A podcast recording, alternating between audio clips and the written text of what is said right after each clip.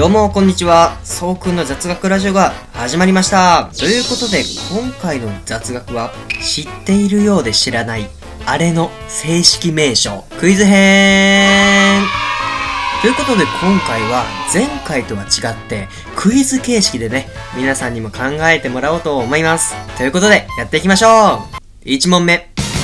パンの袋などを閉じるプラスチック製の留め具の名前は？はい、こちらなんですけど、何ですかね僕自身も今回答は知らないんですよ。一緒に考えていきましょう。僕が思うに、これはですね、ワニの形してるからワニクリップとかじゃないですかね。さすがに違いますかね。なんなんでしょう。クリップではないですよね。パッチンみたいな感じかななんかそんな気がしません？パッチン。響き良くないですか？じゃあちょっとパッチンでいきましょう。ということで、正解見ていきましょう。答えは、バッグクロージャー。えー、そんな名前なん？いや、1ミリもかすってないですね。ちょっと説明、ちょっと読みましょうか。こちらなんですけど、1952年に、アメリカのクイックロック社の創業者、フロイド・パクストンさんが発明したものらしいんですね。もともとはリンゴの袋詰めのために開発されたらしいですよ。へーっていう話ですよね。ということで、次行ってみましょう。2問目。醤油やタレが入っているポリエチレン製の容器の名前は？はい、こちらなんですけど、お弁当とかのね、中に入っているあの、お魚の形した容器のやつです。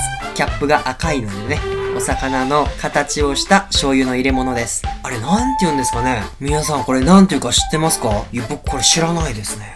逆にこれに名前があるっていうのがなんかすごいですよね。いや、普通に容器でいいんじゃないですか？なんだろう。さかなクンかな？キョキョ違うか。うーん、じゃあ、ちょっと英語っぽく、僕の想像では、フィッシュパックにしましょう。じゃあ、答え合わせしていきましょう。正解は、ランチャーム。なんじゃそれ形といい、この魚といい、ランチャームって1ミリもかすってないじゃないの。これどういうことなんですかね？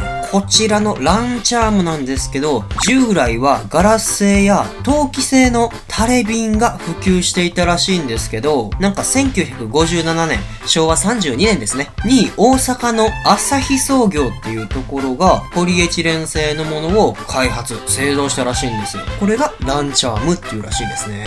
ということで次行ってみましょう。3問目。フランスパンにある切れ込みの名前は？はい、こちら何なんでしょうね。フランスパンってあの、パンの表面に斜めのね、切れ込みが入ってますよね。あれに名前があるんですって。人間は不思議なものに名前を付けますね。というわけで、なんて言うんですかね、これ。普通に切れ込みじゃないらしいです。なんだろう。僕が思うに、あの切れ込みって、人の目の形のような楕円形をしてるんですね。だから、パン目じゃないですかね。いや、これ結構当たってると思うんですけどね。いや、結構これ自信ありますよ。パン目案外ありそうじゃないですか？ちょっと正解確認していきましょう。ということで、正解は、クープでした。全然違うやん。ということで、こちらなんですけど、まあ、解説しますね。フランスパンの生地をオーブンに入れる直前に斜めの切れ込みを入れると焼き上がる過程で独特の亀裂が広がる。これをクループという。いや、なんかこれ言葉の語源を知りたいですよね。なぜ切れ目がクープっていう名前になったのか。そしてクープっていう名前にはどんな意味があるのか。ということで、実際に調べてみました。こちら調べたところによると、クープっていうのはフランス語で切り取られたっていう意味らしいんですよ。もうなるほどですよね、これ。パンの一部を切り取られた。だから、クープ。なるほど。納得しました。だからクープって言うんですね。ということで、次、4問目。縁日などで見かける息を吹いて遊ぶ笛型のおもちゃの名前は？はい。こちら、ちょっと想像しにくい方いるかもしれないのでちょっと説明しますね。息を吹いたら伸び縮みするやつですね。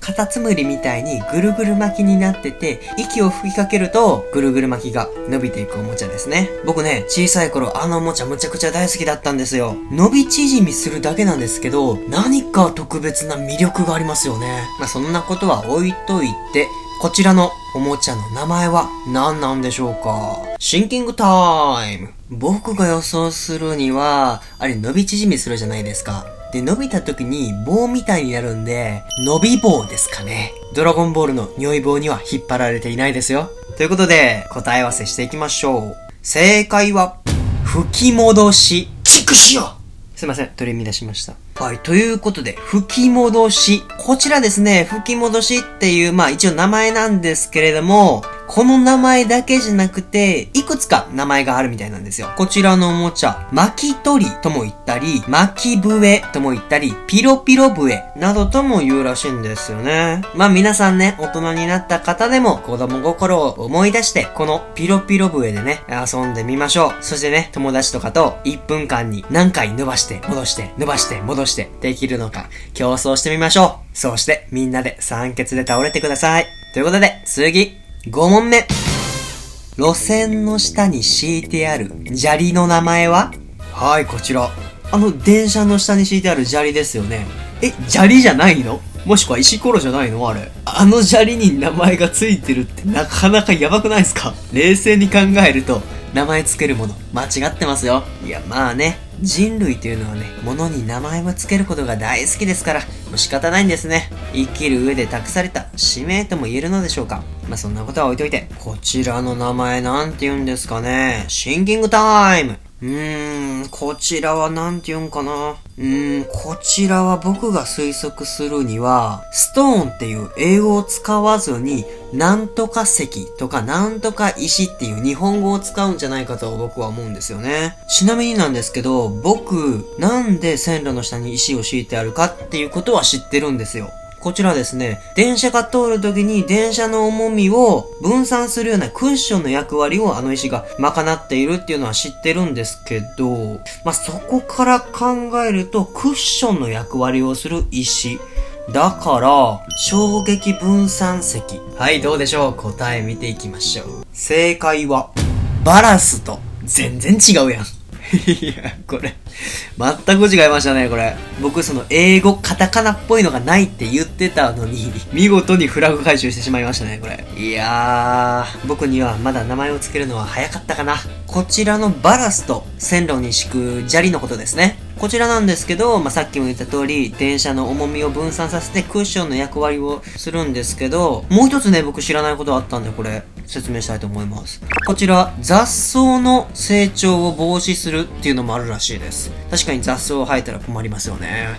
えー、そんな役割もあるんだ。面白いですね。ということで、今回の知ってるようで知らないあれの正式名称。クイズ形式でしたが、いかがでしたでしょうか？案外身近にあるのに、この名前って知らないよねっていうの意外とあるもんですね。世界は広いです。ということで、この雑学を聞いて、へーって思ったり、知らなかったなって思ったら、ぜひ、フォローと、いいね、お願いします。ということで、今回のそうくんの雑学は以上です。次回また会いましょう。またねー。